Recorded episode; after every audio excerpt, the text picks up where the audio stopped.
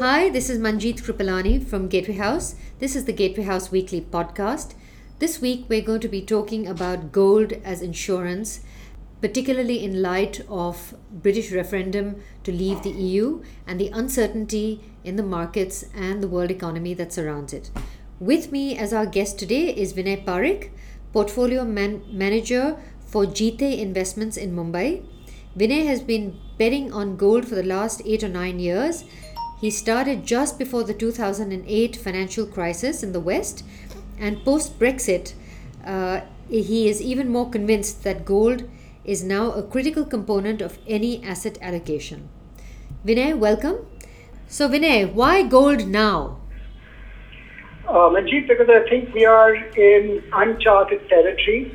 Uh, whenever there's been a financial crisis, the Fed primarily has resorted to printing money as a way of facilitating uh, through that crisis. Uh, with the result now that uh, now we've got just too much of money sloshing around. Uh, the velocity of money is low, but you never know when these things you know, sort of uh, increase.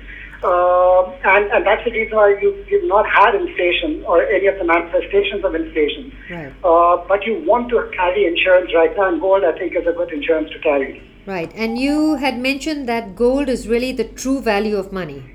Yes, gold is the true value of money. In fact, I think the dollar should be quoted in gold, typically because gold cannot be produced out of thin air, uh, like paper currency and fiat currency has been. And gold is the only money which is, you know, sort of traditionally served as money for thousands of years, which is nobody else's liability.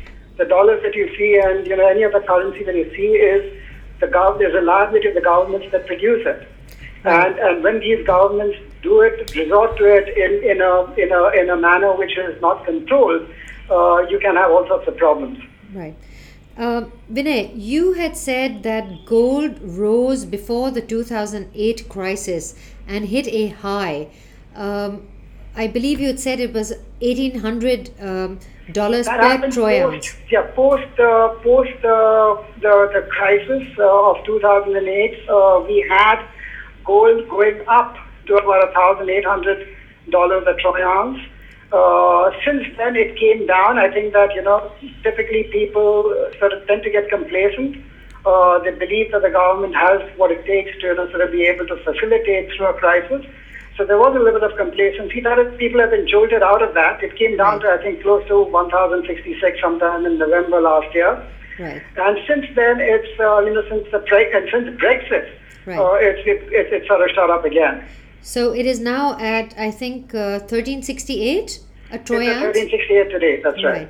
And uh, just for our Indian uh, listeners, a troy ounce is 31 grams, right? That's right. Right. And India. So we are the largest consumer of this precious metal. Are we not? We it's, are, and I think it's sort of, you know, it's between China and India, but yes, traditionally India has been the largest consumer of gold. And we have the largest hoard of gold too? That's right, close to about 8 to 10 percent of the reserve, of, of, of, of, the total gold production ever since gold has been produced uh, is, is within India. So, total gold production is about 170,000 tons. So, India is 10 percent of that? Close to 10 percent. Fantastic. And the U.S. government uh, reserves will, of gold? Will be, will be even less, will be maybe half of what India has uh, India, not the not the government holding, but the public holding, the holding at large. Because I mean, gold has always served as a way of investing surpluses by by by, by the population at large. Even villagers would never probably you know sort of trust the, the banking system, uh, would not have trusted the banking system. Certainly didn't know much about stocks. So their means and avenues of, of, of saving were restricted and have always been in gold. Right. So, in short, gold is not a barbaric relic it is not. Certainly not at this. Certainly not at this point in time. I would. I would see. I would think that gold uh, will probably serve a very useful any portfolio allocation. Thank you very much, Vinay. We will be watching the price of gold as it as it rises and as India consumes more, and as uh, as you advise everyone also to to uh, keep a close tab on this uh, on this precious insurance metal. Yes. Thank you. Thanks so much, Manjeet.